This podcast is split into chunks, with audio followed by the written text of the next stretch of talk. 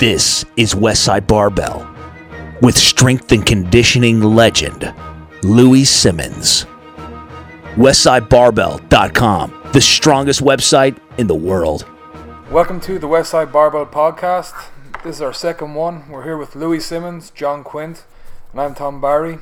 Uh, our topic for today is hamstrings and knee injuries in sports. So we're going to hand you over to Lou and we'll start this off. Well, I've been asked many times why there's so many hamstring and knee injuries in uh, ball sports, football, rugby, um, and soccer. And they all have a tremendous amount of uh, hamstring injuries and knee injuries. Well, basically, the training knowledge is not very high. Mostly, they hire an ex-football player uh, to do the training, and the ex-football player is a football player. He's he's not a weight trained person. Um, years ago, I had a lady here ran for Ohio State track and also um, um, out in California on um, on the track team. And she, um, we tested her at Ohio State after doing our training through heavy squatting and deadlifting, a wide stance. Her hamstring quad ratio was 60 hamstring, 40 quad. Uh, as far as I know, this is the highest ever registered. Now the Jamaicans talk about trying to get the hamstring ratio up to 70, um, because that's what goes. That's what makes you go down a track. Also, at the time, Laura with barely any gear could squat 567 and the one she weighed 163. That was a world record back then, and she could deadlift 534. And everything was done wide, working the hips, the glutes, and the hamstrings. And uh, you must preload a hamstring to make it work. If you don't load preload it, and how do you do that? A lot of spatial exercises we have, uh, like the inverse curl. And uh, John, I want to stop for a moment and just you know, when it comes, there's so many running uh, injuries. Walking, people hurt themselves running and walking. Why? Because of bad technique. But John, what runs? What makes a person run? Well, the I think uh, you know the body functions as a unit, right? And so when we're walking, we're running. There's things that uh, everything's working in in in uh, unison with each other, right? And I think when you talk about uh, training the glutes, training the hamstrings, and all this other stuff, you're talking about emphasizing the, the hamstrings, emphasizing the glutes, right? Not really isolating them because the body functions as a unit. So when we walk, all the muscles are working in conjunction with each other. But the interesting part is you said that we want to load a muscle before we explode a muscle because that's how the body works. When we're walking, we're loading our system, and then when we're propelling, we're exploding our system. Well, the inverse leg curl is the only machine that I know of that what we're going to do in that setting is we're going to emphasize the quads, but the whole body's working as a unit. We're emphasizing, I'm sorry, we're emphasizing the hamstrings. We're loading them. So you're loading them and then you're exploding them. So that's exactly how, that's what's going to propel you down the track. Mm-hmm. Uh, what happens if you do too much uh, quad work? As um, uh, the studies I've seen, too much quad work causes too much tension in the quad, which then causes the hamstring to have tension. And this is where the, the problem lies. A tense muscle can be pulled and that's why there's so many uh, leg injuries, hamstring injuries in uh, football, and um, also knee injuries. Of course, um, you, with your background, please explain why the hamstrings and the calves play such a great play such a great role in keeping the knees healthy. Yeah, so so your your body's a tensegrity structure, and that basically means that the soft tissue, uh, the bones are floating in three dimensional space in the soft tissue. And so, how that works, if, if we just look at the body from the front side to the back side, uh, what we'll notice is if we increase the compression on the front side, so if we shorten the front side, what's going to happen on the back side? It's going to lengthen, right? And so, that's the thing is, people don't, I don't think people really understand that a muscle can be locked short, but it can also be locked long. And you got to figure out if it's locked long or if it's locked short. A lot of times, what happens is what you just said, where the quads get dominant, the hip flexors get dominant, right? And so that's going to create that's going to create a lot of tightness on the back on the front side, which is going to create length on the back side. So people think they don't have hamstring flexibility or mobility, but realistically they're already locked long. And so anytime, so it's kind of like a rubber band. If we take a rubber band and we put tension into the rubber band, that's what the hamstring's like. So anytime we go to try and lengthen it anymore, it's already at tension, and people think that the hamstring's the issue, but the hamstring's not the issue, right? It's the quads are too dominant. It's their hip flexors are too too dominant, and that's what I see. It's, the hamstrings are the symptoms, but the quadriceps are the cause. Exactly. Right. Yes. So yeah. So exactly. So anytime there's an injury or there's a pain, what's happened is chances are what's caused that isn't going to be injured right? The pain is the, a symptom of something having to do too much. And what happens is when whatever structure, if the hamstrings are already lengthened and we ask them to lengthen even more, right, and they reach their adaptive threshold, what happens? They tear. But it's not the hamstrings' fault because if we were able to have optimal tension in the hamstrings and not hypertension in the hamstrings, then we would be at less risk for injury and have a lot better hamstring function. Well, I've heard you say that you can't do a leg extension standing up. Of course not. So what makes a person run actually is the calves and the hamstring Yeah. and the hip That- muscles. Right. That's going to be, yeah, so i exactly. All right. Uh, you know, I watch a lot of people in major schools, football teams doing wall squats. This is something for mental toughness, and it's an absolute terrible thing for a football team to do because you're only working at one angle. Now, isometrics, a lot of studies show the radius of the work is 15 degrees either way. But if you do wall squats, I'm sure it's going to shorten the psoas, and then what happens? Right, exactly. So what happens is, for people that don't know what the psoas is, the psoas is a hip flexor. So when you're seated and your and your thigh comes closer to your hip joint, that would be hip flexion. And then also when your torso comes closer to your hip, that's also hip flexion. So when someone's doing a wall squat, they're pretty much in a sit in a seated position, which means that the psoas is in a shortened position. So the stimulus they're giving the psoas is to function in a shortened situation. And uh, the other issue that I see is that that's a sagittal plane. That's only one plane of motion, right? So then it gets locked in. So anytime we have them go into the frontal plane or the transverse plane, they don't have that ability because the psoas doesn't. Right, it, it, the the psoas has never been put in that position. Doesn't have that mobility. So you're saying then, uh, ball players, the reason there's so many sports hernias because when they possibly jump up in the air, they've never been in that position. It's shortened and it can cause a hernia. Exactly. Yeah. So I mean, a hernia is a tear in the connective tissue, and so I mean, basically, what happens? The definition of an injury is, you know, uh, when motion meets stillness, right? And so what happens is, if if if you're having to go back into extension, but your hip flexors are so tight they don't allow you to, but your body, your your torso, your bones keep going that way, right? Well, what's going to tear? The connective tissue right? And so that's what a hernia is. But a lot of it's because it's like the same thing you said. Even the linemen, they're always in hip flexion, but they never really go into hip extension, right? So they become so hip flexion dominant that that's why you, you see guys when they're driving linemen uh, down the field, their butts are sticking out because their pelvis can't come through because their hip flexors are so tight. Yeah, that's one to strengthen us. That's exactly why we squat wide and sumo deadlift. But uh, another, it leads to injuries if you don't counterbalance it. That's also why we have a hip quad machine to build the mobility in the hips and and uh, stretch out the psoas. Functional mobility, because Correct. Yeah, yeah, yeah, exactly. Yeah. Um, you know, there's um, a, a few years back, uh, Diane Guthrie, um, a Jamaican um, long jumper, would do 250 leg curls every day with uh, 10 pound ankle weights. We do similar things, but with no injuries. When she slacked off the leg curls, she got leg injuries. So, what's that say? You have to constantly work the soft tissue, these light weights, high repetitions, work the ligaments and tendons, and that's going to cause injuries. Now, here at Westside, we rotate a lot of exercises uh, um, standing leg curl, glute ham, inverse curl, reverse hyper, and every uh, every day, I mean seven days a week, they'll do at least 200 uh, leg curls with either ankle weights or bands. While we sit on a plyo box, hook a band in front of us, and do very explosive leg curls. Um, you were talking about preloading the hamstring. So when we do it, we let our we let the band pull our leg straight out and then slam it back as fast as possible to try to build all the pressure in the ligaments and tendons. That, that's where connective tissue, uh, kinetic energy is stored in connective tissue, and that makes one explosive. Large muscles doesn't mean you're a high jumper or anything else. Um, so the largest isn't always the strongest. Um, um, would you like that, Tom? Uh, you know, um, we were talking about injury rates, and um, you got some data on that. I mean, what about what about teams that train with weights versus teams that don't? Well, there's when we're trying to find data on that for between the articles we searched. First of all, there's so little articles on football, but there's a huge amount on in soccer, and we found one where they had um, they had two different groups of Swedish elite soccer players, and um, within those groups, one uh, they had 15 and 15 out of the 30. 15 did no weight training. The other 15 did weight training specific on hamstrings.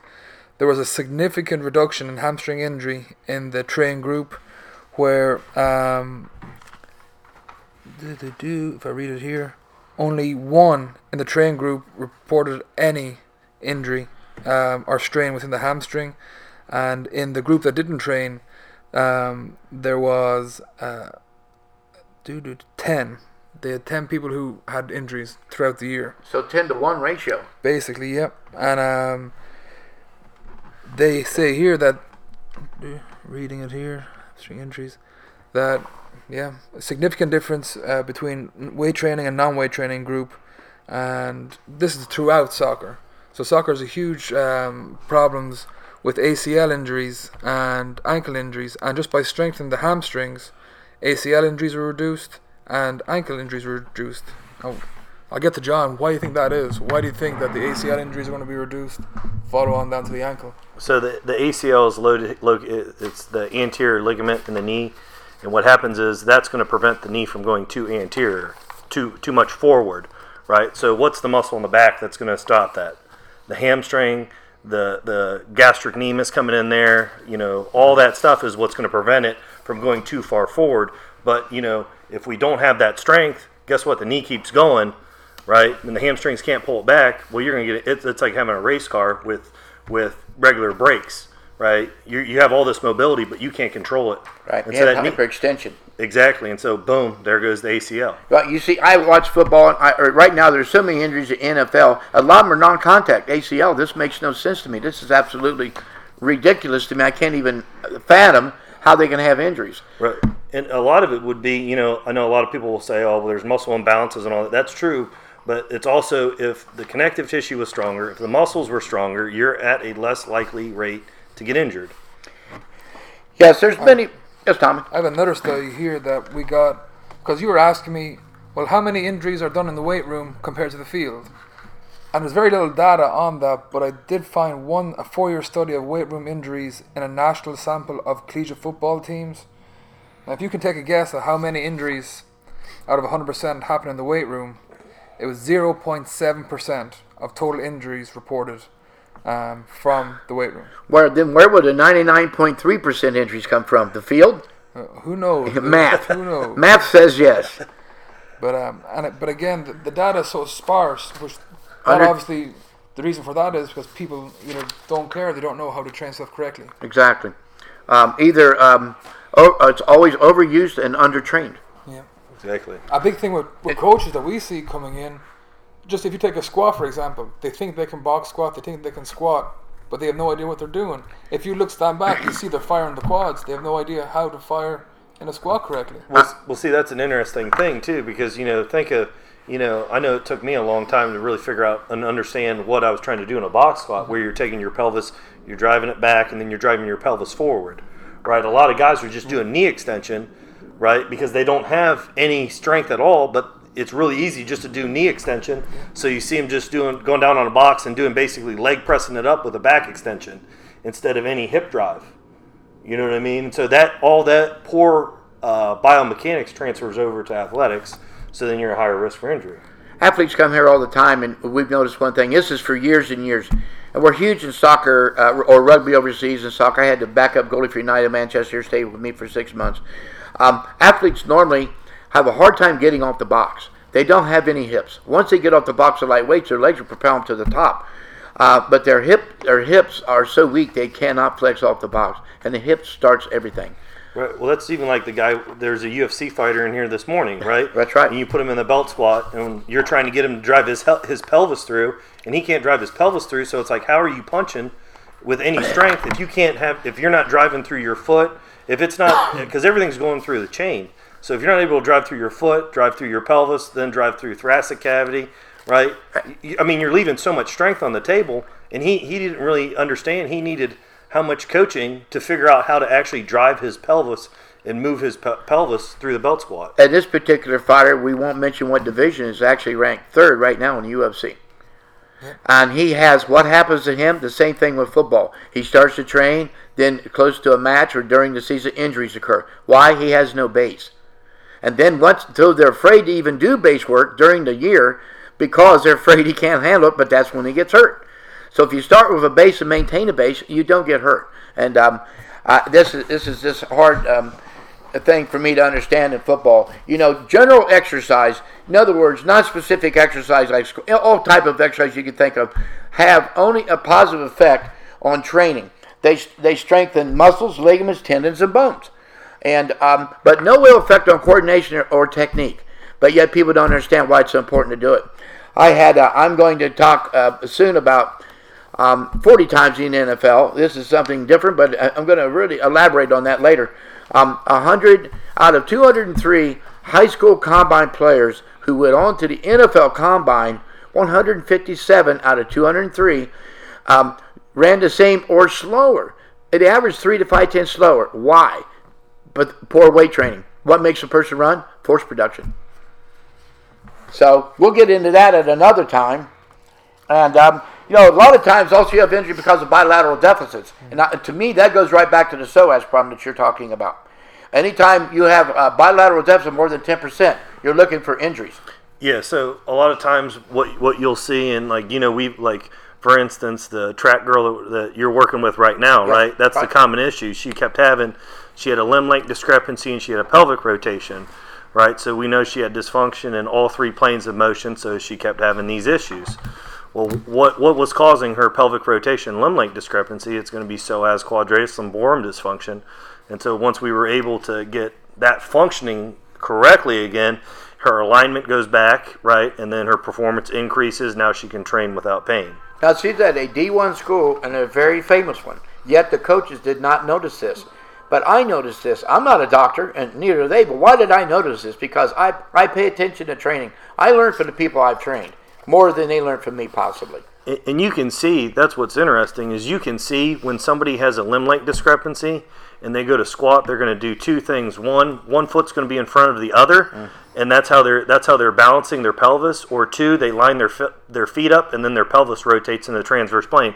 But either way, you can see it when they're squatting, and you can really see it if you load a bunch of bands onto it. You can see all the compensation occurring in the transverse plane. Mm-hmm. A big thing to say about athletes, especially we got UFC, like especially UFC fighters or the the the, the elite or pro athletes.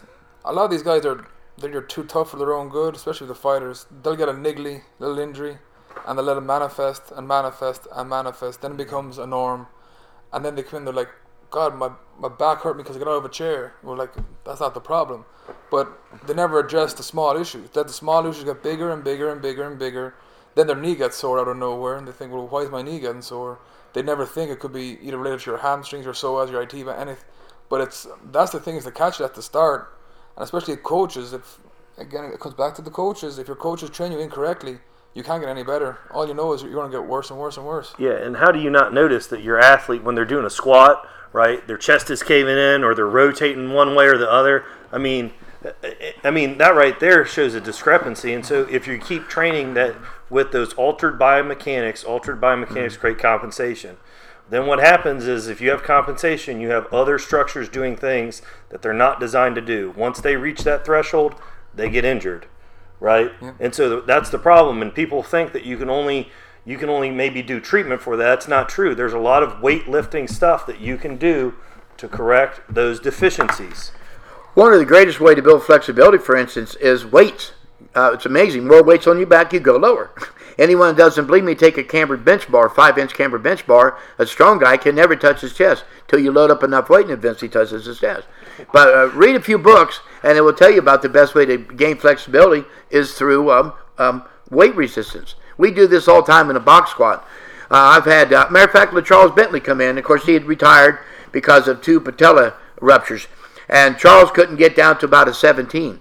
And and within 10 minutes, I had him down to a 13 inch box by pulling out an inch at a time with the weight. The weight actually, you know, on his back forced it down to lower, lower positions, and so we gained um, flexibility and mobility um, uh, around. Um, And strength. for and strength And because you're going you're through a doing full range of motion. If you Yeah. don't work through a full range of motion, you would be weak.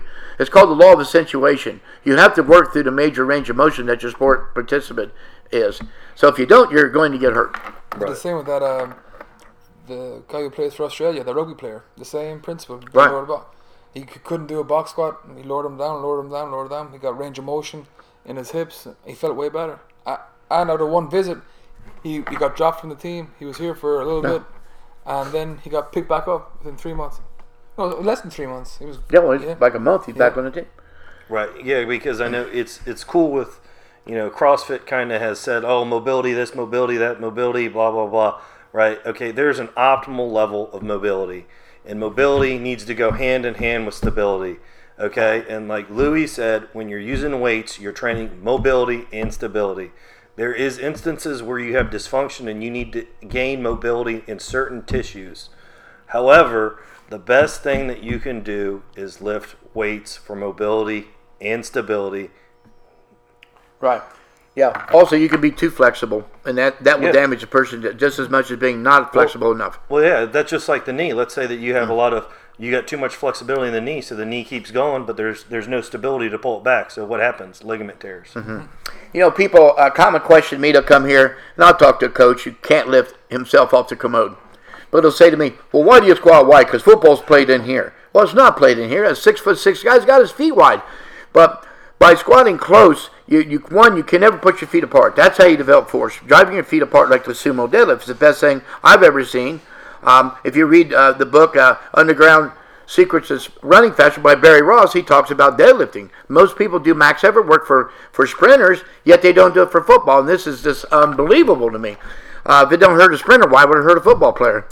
And so uh, you have to squat wide to build up all these essential muscles that run, the running muscles, hamstring, glutes, adductor, abductor, uh, low back, and hips. And and that's the thing too is you know someone said well why Louis do you squat out so wide well the psoas right when it's short it's going to drive the knees inward right That's so right. so when you when you're giving someone a cue to squat and you're saying arch up arch up hips out hips out you're telling all the antagonist muscles of the psoas. You're saying psoas I don't want you to be a mover. I want you to be more of a stabilizer. I want you to stabilize the spine stabilize the pelvis. I want the glutes the hamstrings to move. Right. right? So the wider we go out and squat the more the the easier it is for those muscles to do their job.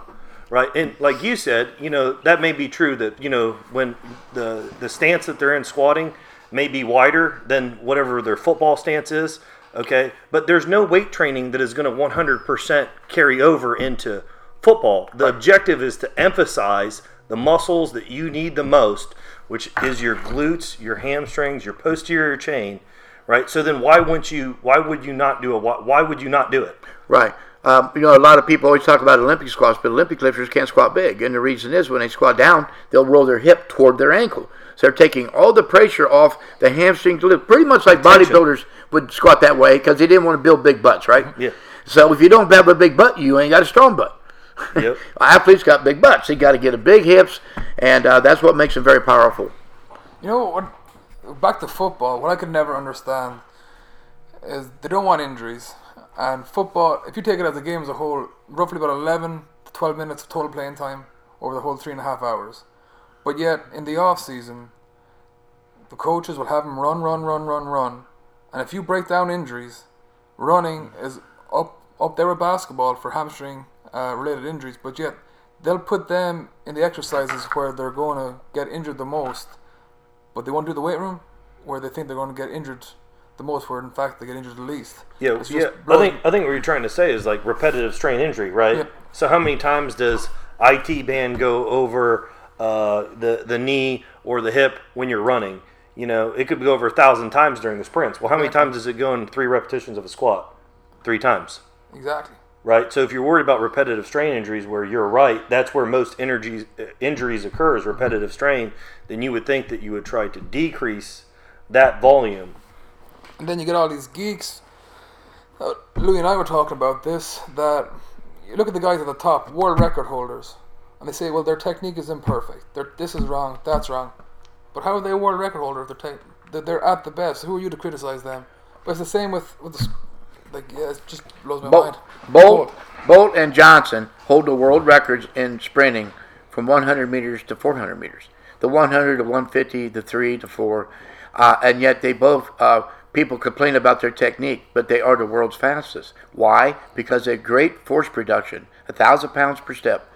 And so the harder um, force production you have, great, the less minimal time on the ground you have. I mean, the only difference between running and um, running and flying is, is ground co- contact.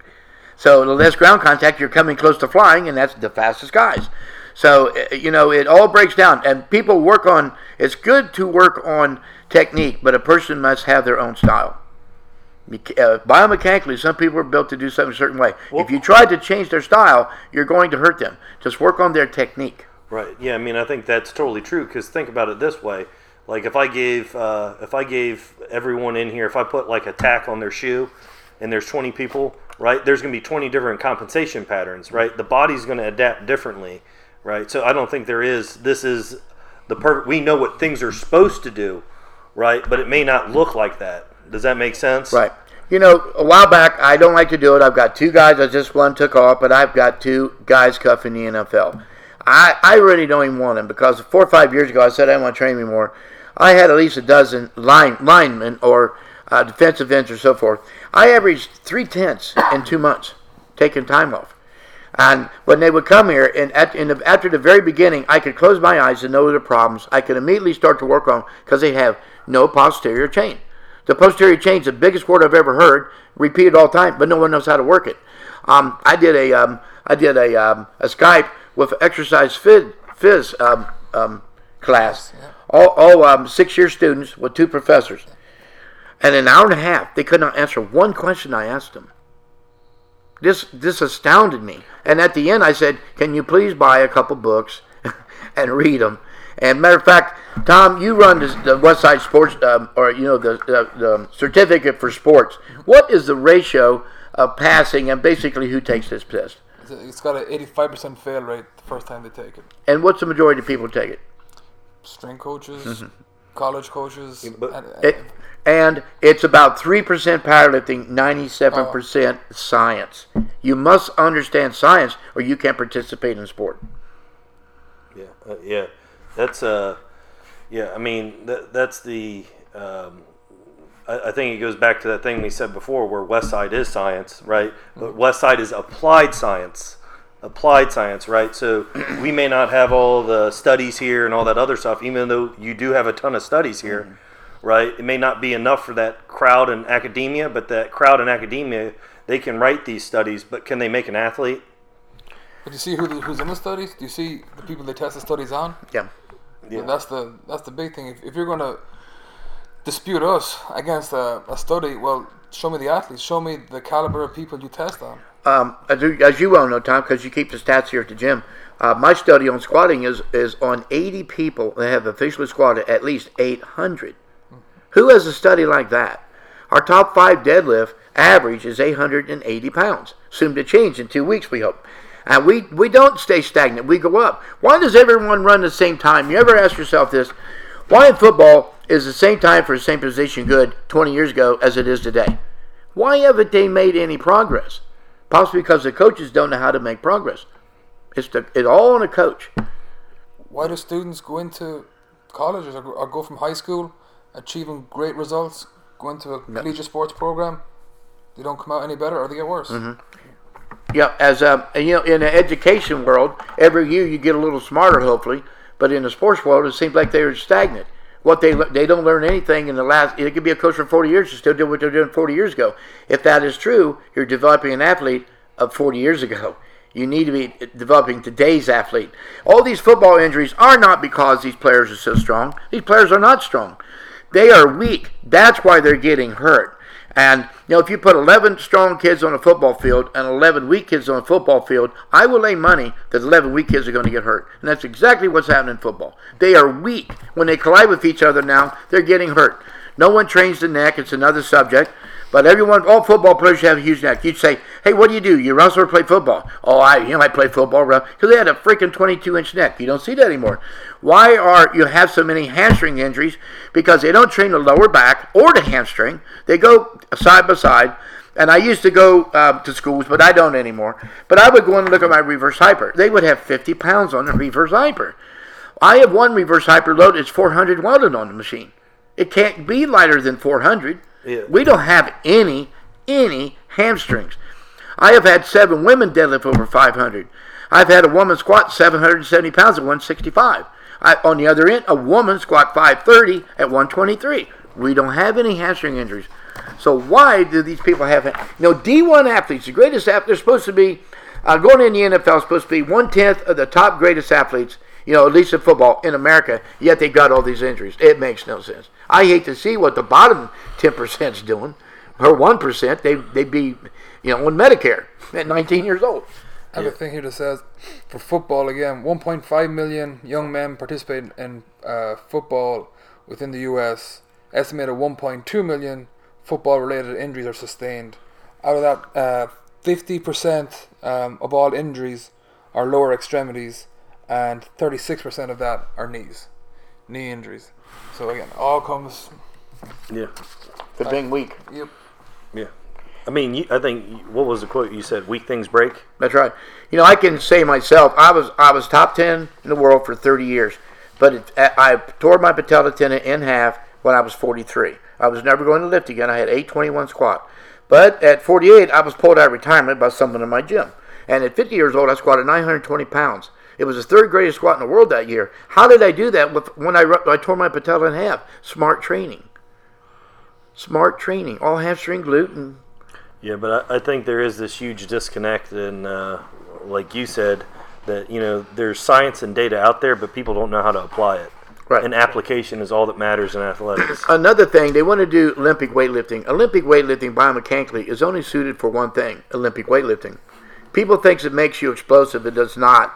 Explosive strength measured by velocity. It's 30. You use 30 to 40 percent. It's a fast velocity. Actually, most Olympic weightlifting is too fast. If you look at Hill's equation of muscle contraction, objects in fast velocity produce small force. So it's of little help. It, it- you know, it's like a javelin. Uh, when you when one throws a javelin, it leaves the hand about 34 meters per second. A shot put about 14. And when we do our speed squatting, it's about 0.8 meters. So as you see, as weights grow heavier resistance, um, force grows greatly at that point. So you don't. uh, I've always I've mentioned this a few times. You have to use the right weight. You know, you have to have the right size bait to catch the right size fish. If you want to develop uh, force and power, it has to re, uh, uh, come uh, match the force velocity curve. I've always said if I got a window and you give me 100 wiffle balls, I'll never knock that window off a wiffle ball. My arm speed's constant because the wiffle ball's too light. You give me a shot put, I couldn't get the shot put over to the window. Why? Because shot, piece, shot put's too heavy. Give me a baseball and knock out 100 windows at your house. Why? Because it matches the force velocity curve. These are things coaches need to know, and they need to know to train hamstrings. You cannot train. You know, you ever wonder this? Why don't migrant workers have bad backs? They bend over every day of their life, but they don't have bad backs. They train it every day. Lower backs comprise most of the ligaments and tendons. You hurt your lower back, it never gets black or blue. Hurt a pec, it gets black or blue. yeah, it's thoracolumbar fascia. Thank you. You know, your lats don't connect into your spine; it connects to your thoracolumbar fascia. It connects to your opposite side glute, right? So it all goes back to, and that's one thing that you, I think you forgot to mention earlier when you were talking about all the different exercises, sled pulls, sled drags, mm-hmm. right? I mean, that's a staple here. I mean, Right. right? And so that's another thing. So you're working that same, all, all you're you're actually mechanically working what you're going to do on the field, right? I would say that's almost the closest functional thing, you know, that that that you can do is sled pulls, and, sled, and nobody does sled work. Right. Correctly. Cor- Yeah, exactly. But I want to I want to ask you one thing because you mentioned it earlier uh, on the previous podcast when we were talking about uh, eccentrics and creating uh, creating uh, uh, hypertrophying connective tissue and strengthening it, like the box squat, right? If you if you uh you because you said you did a, a study with Dave Tate, I believe, where it was about the stretch Matt reflex. Matt Smith. Matt Smith. Okay, all right. So why is it that w- w- would that be something? Because I don't know, but would that be something that a football player could do? Where, where because if they're seated, because you even said it, you know, they come out and the quarterbacks change into play and all this other stuff, right? And so they have if they have a stretch reflex that has, you know, it has two seconds, right? Is that something that they can start to work in where they do a box squat that's overload with uh, as a study, Dave, you, you mentioned Dave Tate. You got a little wrong, but yes, it's another study. But I was in a study with 10 of my guys, and these are all top 10 squatters. And um, I use, we use near maximum. I use 485 pounds and 375 pound of band tension. I can stay on the box for eight seconds and get up at the same speed I could speed strength. Dave Tate could stay down for five and get up. Now Dave was way more explosive than I was. You know, way younger, half my age, but nevertheless. Um, but I can maintain the stretch reflex setting on the box for um, uh, eight seconds and, and, get up at the same speed. And everybody says, well, big deal. What's that got to do with football? How about those long snaps like you're talking about? The quarterback's always changing plays, changing plays, and you got the line sitting there forever. Can't flinch, right? Can't flinch, or it's you're in motion. So uh, that's what that could do for you. And uh, and you talk about overloading um, the you know the connective tissue. We'll go back and I'll mention again, like I did before, about Matt Smith. And this is done by a calculus professor here with me. Um, Matt box squatted uh, 930 pound squatter, box squatted 550 for three singles. He averaged nine tenths down con, uh, eccentrically, nine tenths up concentrically. Um, he uh, we used, we took off weight, added bands, and when Matt stood up, he's Matt six five. It, it was 750 at the top and shrank to 550 in the bottom with the slow centering. But we went down fast um, and he got he got up and down in the average of 5.4 uh, down and 5.7 up. We moved 200 pounds through the same distance, three tenths faster. And I said way back then, if a coach can't pick this up, they should not be a coach. And how did I do it? Overspeed eccentrics, causing the stretch reflex in the, in the soft tissue. But the cool part about that, too, is think about it. When a lineman goes in their stance, there's nothing loading them other than their own body weight. Right. But how functional would be to do a squat with bands on it right? Where now we've totally loaded that position, right? So now when they just have their own body weight, they're going to be able to drive even more force through, right? Right. Uh, all you got to do is take a light weight and squat, and you'll, you'll stand up and you're going like, gee, I don't feel nothing top. But you put a light band even on the bar and stand up, you feel band tension. You, it, that's what accommodating resistance is. As your body leverage become greater, you must use more resistance, thus accommodating resistance. That's the name. Uh, if you look at super training, uh, and not you know they credit me with combination method training, where I used I was the first in America to really push the bands and the chains and bands and chains and weight releases and so forth. So you need to do these things. You have to have contrast. Um, we find our biggest uh, box jumps, and this this isn't me. I always get feedback from my athletes, and this is the NFL ball players and track and field.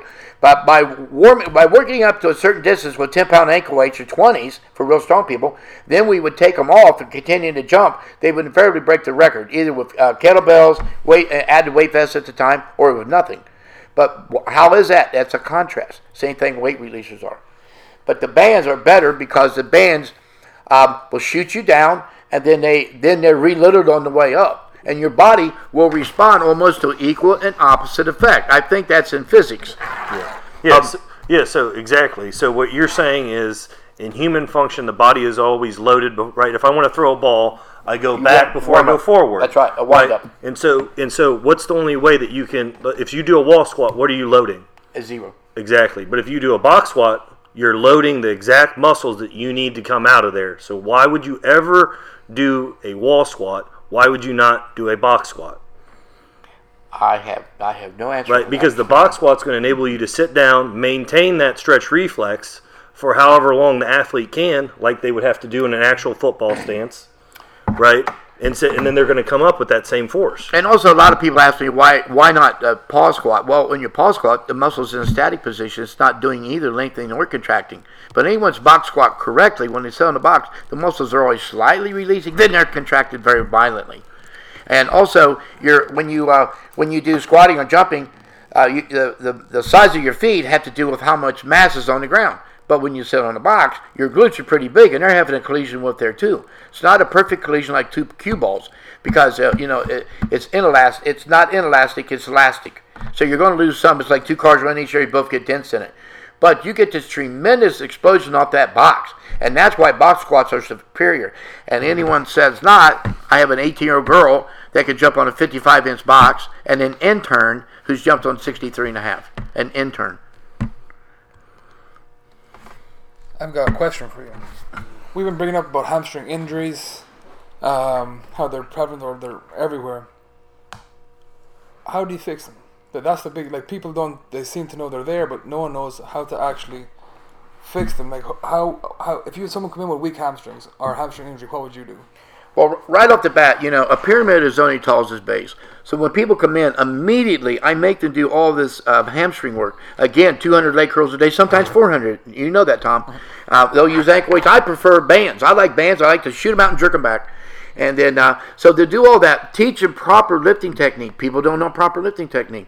You know, you never heard me say I could coach football. Basketball, baseball. I've been up. I've been beat up too many times to teach how to fight. So, uh, but I do know weights. I've done this since I was 14. Competed. I'm now 68 years old, and I know how. So what you do, you have to do enormous amount of work. The hamstrings can take enormous amount of work. If all you got to do uh, is uh, as they grow larger in our gym, the quadriceps normally get a little smaller, and the quads and the hams get bigger, and the squats go up. If I watch a person, their quads maintain the same size, a lot of times their squat doesn't go anywhere. So it's all about the hamstring work and the soft tissue. That's how we keep them. And Tommy, you're talking about sled pulls. Uh, um, you know, you were John, and in the beginning, uh, for a, uh, someone that's very weak, and all the ball players were very weak, I would make them take over stride, touch the heel, and pull through. It's a lot like a partial glute ham. They build up all the posterior chain. Once they adapt to that, and they get and they build up power then then we start getting some of the training maybe a quarter on the balls of their feet all right? And then um, and then uh, but very powerful um, walks you, you don't want to run. You want to use momentum. The only time you sprint for sled you use 20% of body weight. This is what the jamaicans recommend and it's what we found. If you want to build uh, strength endurance to maintain top speed use body weight on sled. And uh, the distance will be up to you. So, on, on so, the uh, on the sled yeah. you see people pulling it when you see an athlete who's who has knock knee, what's that a sign of? Uh, right away, uh, yeah, you, I got weak hamstrings and so forth, and we fixed that before with a sprint girl. Uh, she came here and her knees was almost touching, like a lot of ball players, like Tommy's saying. So what do we do? We make them carry a med ball, carry a med ball around their stomachs like a pregnant woman. You see a pregnant woman walk, she left leg out, right leg out, left leg out, right leg out, and it absolutely, and within three weeks you can correct that. All these injuries for these girls is pathetic. All you got, all you coaches got, the girls got ACLs and all these injuries. You're doing a terrible job. There's no reason. A little bit of weight training, you know, girls, and what else is weak? Um, the uh, groin muscles, you know, inside their legs. You know, mom always told them to cross their legs. Well, that's good, you know, while you're in church. But you got to, uh, you got to build the inside. You got to build the leg on four sides. All muscles have four sides. Your waist, you got your, your stomach, your obliques, and your back. You got to train four sides. Well, yeah. John, when you train forearms for bodybuilding, you you use four yeah. different grips to work all four sides. Tissues are three dimensional, right? That's the cool part, right? Is I think as a strength coach, uh, you know what I de- try to do with people in treatment is I try to I try to give them tasks that they need to achieve because that's what a sport is. That's what the body understands. The body understands tasks, right? And so I think it's a strength coach's job. What you're trying to do with all these fighters, you and Tom, right? There's all this crazy stuff that nobody's ever seen right? But what you're doing is you're you're giving that athlete, you're giving them a stimulation, and their body has to figure out a solution to that stimulate, right? And then what happens is th- their body's going to p- figure out what's the best solution, what's optimal, right? So that's when when they are in an awkward situation in a game and their foot's out, right? If they've done those walks or those sled pulls out like that, their body's been there. It has a solution for that. It's not weak. It goes, okay, I've been here before. I know how to do that, right? And so I think a lot of people kind of get lost in the squat, deadlift, and all this other stuff, and they don't realize all the sled work, the inverse leg curl. They don't understand that, all the eighty percent. Yeah, is eighty. Yeah, is eighty percent. Eighty percent of our training is spatial exercise. Only twenty percent for barbell. Right. And we're and you know as people think of us as powerlifters. And when you go back to we're all organisms, and the definition of an organism is something that can uh, adapt to the environment it's placed upon. Right. So, but what we do is just before they adapt, we change it all up because um, to adapt to a training is never to adapt. That's right. And that's what we do. We, we just just before they get used to it, we change it all up. Right. And that way you're constantly getting better. Well, Westside did not say that. Ben Tabachnik, who invented the parachute for track and field. You'll hear us quote a lot of things, but my last book, I have seven pages of references. And most coaches have never read three books in their life. If it was, two of them was a Playhouse, you know, Playmate or something like that. So you got to read and not muscle. You can't read bodybuilding muscles or book magazines. That's not. You don't see anyone look like that on a football field. These muscles are long. Athletes have long muscles. Right. You know, it doesn't. You, ma- it doesn't matter what the muscle looks like. It matters how it looks like in function. That's right. That's right. Right. Yeah. All athletes, all great athletes, have long, long limbs, long legs, long arms, short torso. So that's why. Um, that's what if you look at a football field, that's why the guys half of them look like their uh, arms are about to touch their knees. That makes them the great athlete. Body structure, and that's that's basically what it is. I got a question about um, we constantly get it in here with coaches. We got hamstring injuries, but we have glute hams. They do glute hams every day. Well, why? And then we tell them, well, you need to go use an inverse curl. But can you tell me why the inverse curl is better than a glute ham and why glute hams are not done correctly? Well, because John's medical background, I'm going to say why glute hams don't work, and I'm going to let John say why inverse curls do. I've, I've observed many, many people doing glute hams, and I, then I noticed that everyone, as they curl up, they would just slide their knees down the pad. And so they were actually cheating. I mean, um, Charles Bentley said one out of a hundred linemen can do a legit glute ham raise. Did he not say that? This is a, this is a Pro Bowler. Now you now you tell me, uh, you know, uh, uh, the inverse curl is a modified Russian leg curl on down on the ground. So can you explain, John, why it's more effective As far in, com- in, in comparison to glute ham? In comparison well one i think like you said the stabilization occurs right? So now instead of it's more of an emphasis on the hamstrings in that specific posterior chain that we know through all the statistics here that that's weak and it's probably undertrained right? Which is the reason why there's an inverse leg curl here and we don't have those issues right? But i think the, the biggest advantage that the inverse leg curl has is it's going to stabilize your torso so you get some stability and then you're loading the hamstrings right? And then you're and then so in function, they're always loaded before they're exploded. That's basic human function. So this is the most effective way to load the hamstrings, right? And it's it's the same thing. Your body's having to overcome In a full range of motion. yeah, and you're able to go into full range of motion, exactly like he said, right? But the other cool part, um, to me, uh, about the uh, inverse leg curl, uh, other than you can go into significantly more uh, range of motion, is the muscle is significantly loaded before it's exploded, and that's how it. That when it's asked to do something and function, it's always going to be loaded, right? And so you're creating more and more strength, force, functional hypertrophy, everything. And from to on top of what you said, from a strength coach's point of view, what I like about the inverse curl, when you look at it, you can see if an athlete's cheating. They can shoot the hips back, and that range of motion is a true range of motion. There's no cheating. You can see what the athlete is doing from start to finish. You can see if the hips are up. You can see if they're tight. The soles are tight. They're all bunched. Yeah. Everything. It's Yeah. the feedback. These machines give coaches feedback if they know what Yeah, to look for. Tom Tom said it perfectly, right? So if they if they get hip flexion, we know their hip flexors are tight, which we know their their hamstrings is, is going to have uh, dysfunctional function, right? It's going to it's going to be in dysfunction, so They're not going to be able to fire it. So then we would know that hey, we need to loosen up these hip flexors and then go in there and do the the inverse uh, leg curl. Yeah. Tom, you got anything else? We do have a, a few questions. You want to run through them? From Okay. people? And the other thing too that that I'd like to also add is, you know, I know when I personally do that uh, machine, I'm able to stay upright.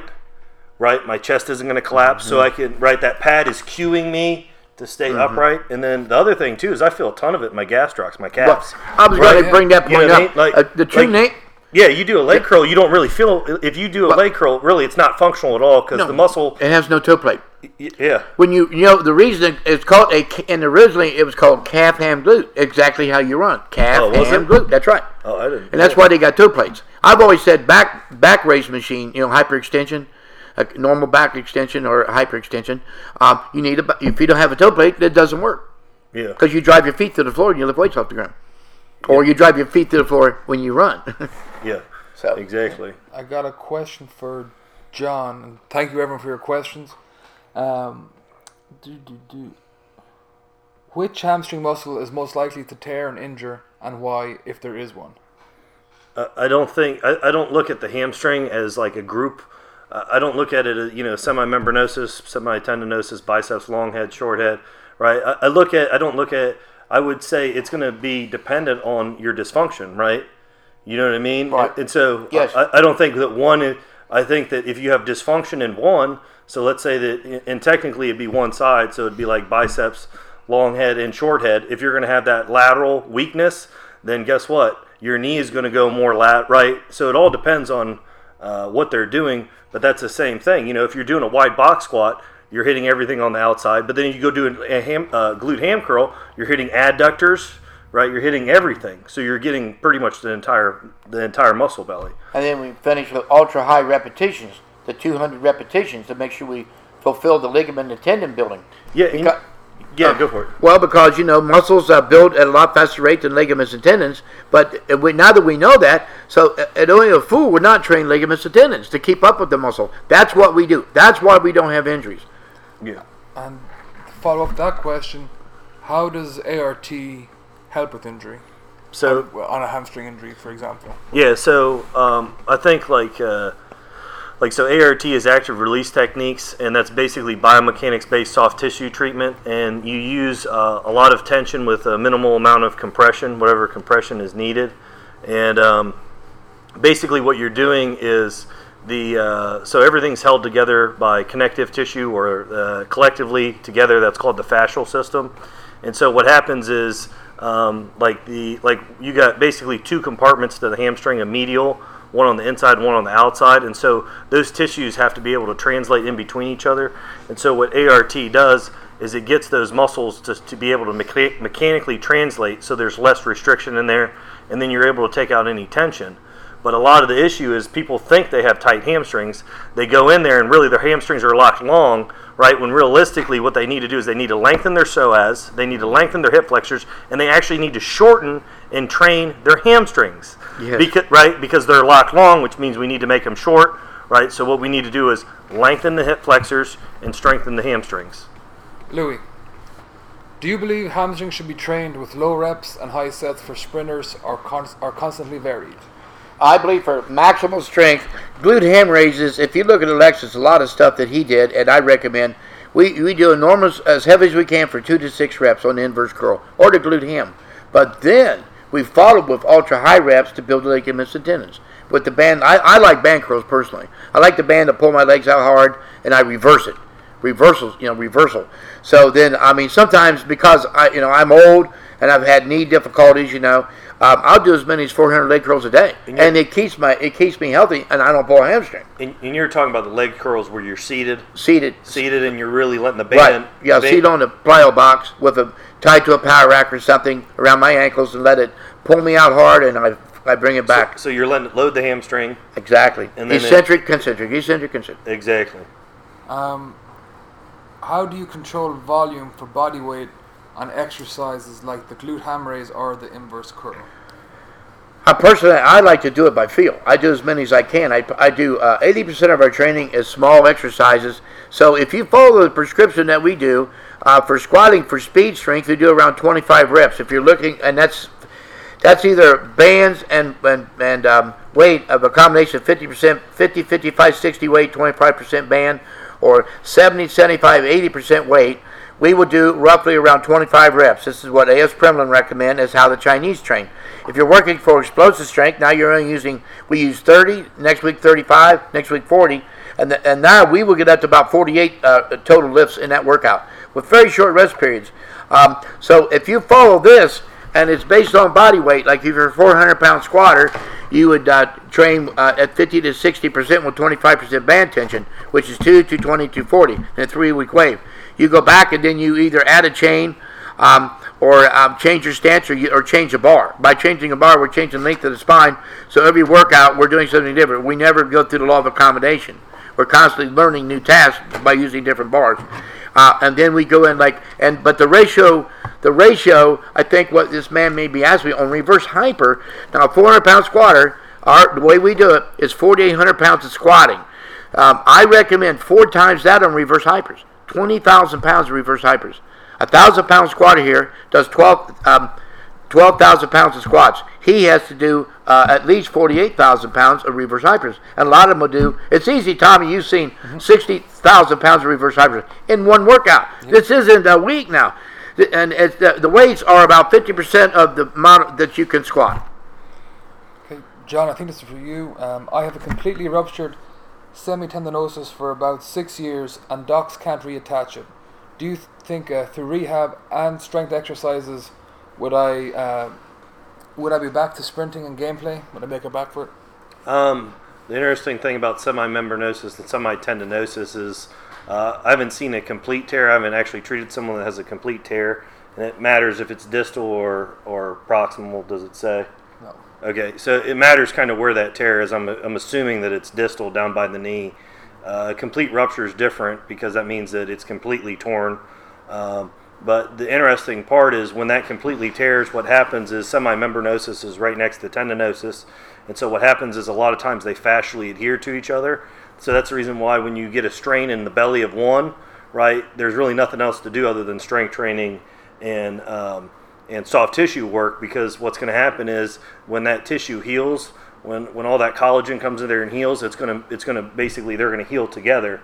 And semi-membranosus and semi-tendinosus pretty much function together because they're in that medial compartment of the knee. So I mean, strength training is definitely going to help. Uh, soft tissue treatment's definitely going to help but his semi-membranosus, the, that medial complex isn't going to be like the other side that's not torn. But that doesn't mean that you can't still function. Uh, that brings up a point. A fellow in our gym, 1180, 1150 pound squatter in a contest, uh, Tony Bolognone, tore both ACLs, and uh, he continued to train with 700 with 700 pounds for sets. And as long as you have strong hamstrings, you can work, you can function with a torn ACL. Well, so what? So what does that say, uh, coaches? Train the hamstrings. Yeah. Well, you, you you got some million dollar running back, or, or or a player on your team, and he tears a hamstring. He's not making that team any money. Nor is he, you know he may be out of football at that point, and uh, you're actually obligated to keep these people healthy. So if you do very, a lot of hamstring work, even if they tear an ACL, they can re- play through the season and maybe make it to next year. What, one thing I hate to see on football, uh, everyone's wearing knee braces. You know, go put your leg, go put a healthy leg in a cast for eight weeks and take it out. See, you, you have apathy.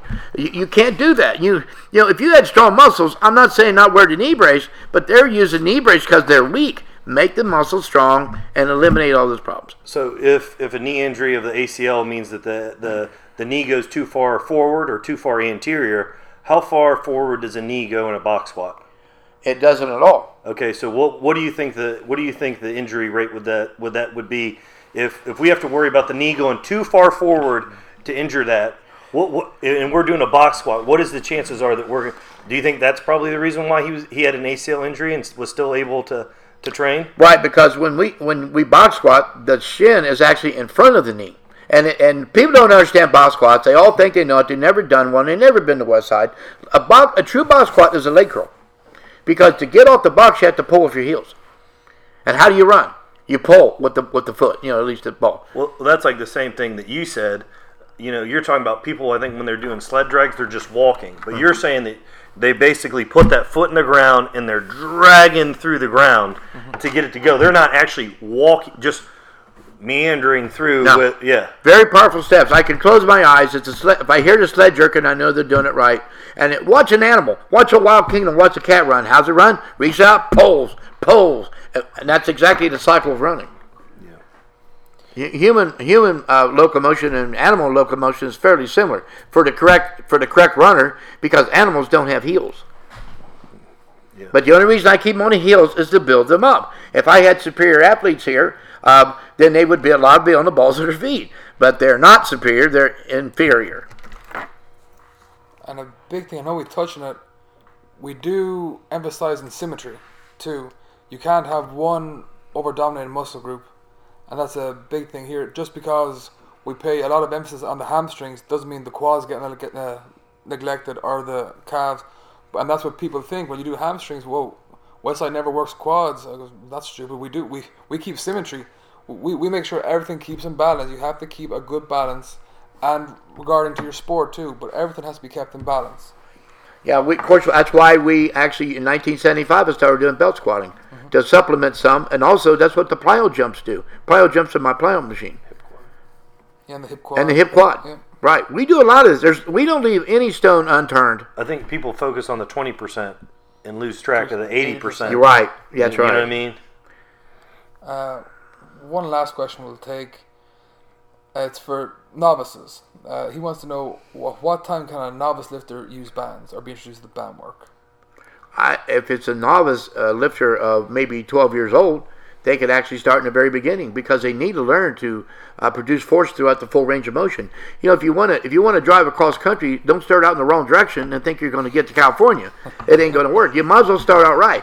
You know, the greatest coaches in America, honestly, should teach the youngest people in America because that's where training starts. That's where bad habits are developed, and that's where injuries come from. So, um, you know, in Russia, you start at 10 and 11 years old on most sports, and every two years you graduate to another level. By 19 to 21, you're, you're it was known as a polished athlete. Well, you got the same thing here. You know, 19 years old, you- you're you know you're in college. At least you're a polished athlete if you're good, and then it goes on. But if you're not a polished athlete at that time, you're done. And uh, over here, of course, you get to go if someone team selection. But you got to start young, and you got to be taught correctly in the very beginning. Technique first, then all strength training works after that. That's the problem with Olympic weightlifting. You work on technique all, the time. That sport's pretty simple because I've seen eight-year-old kids do it. I've seen eight-year-old kids dropping a full snatch. How hard can it be? Once you learn technique overseas, they work on strength. And a big thing you told me about coaches, the whole objective of being a coach is to make the athlete, the person, better than you.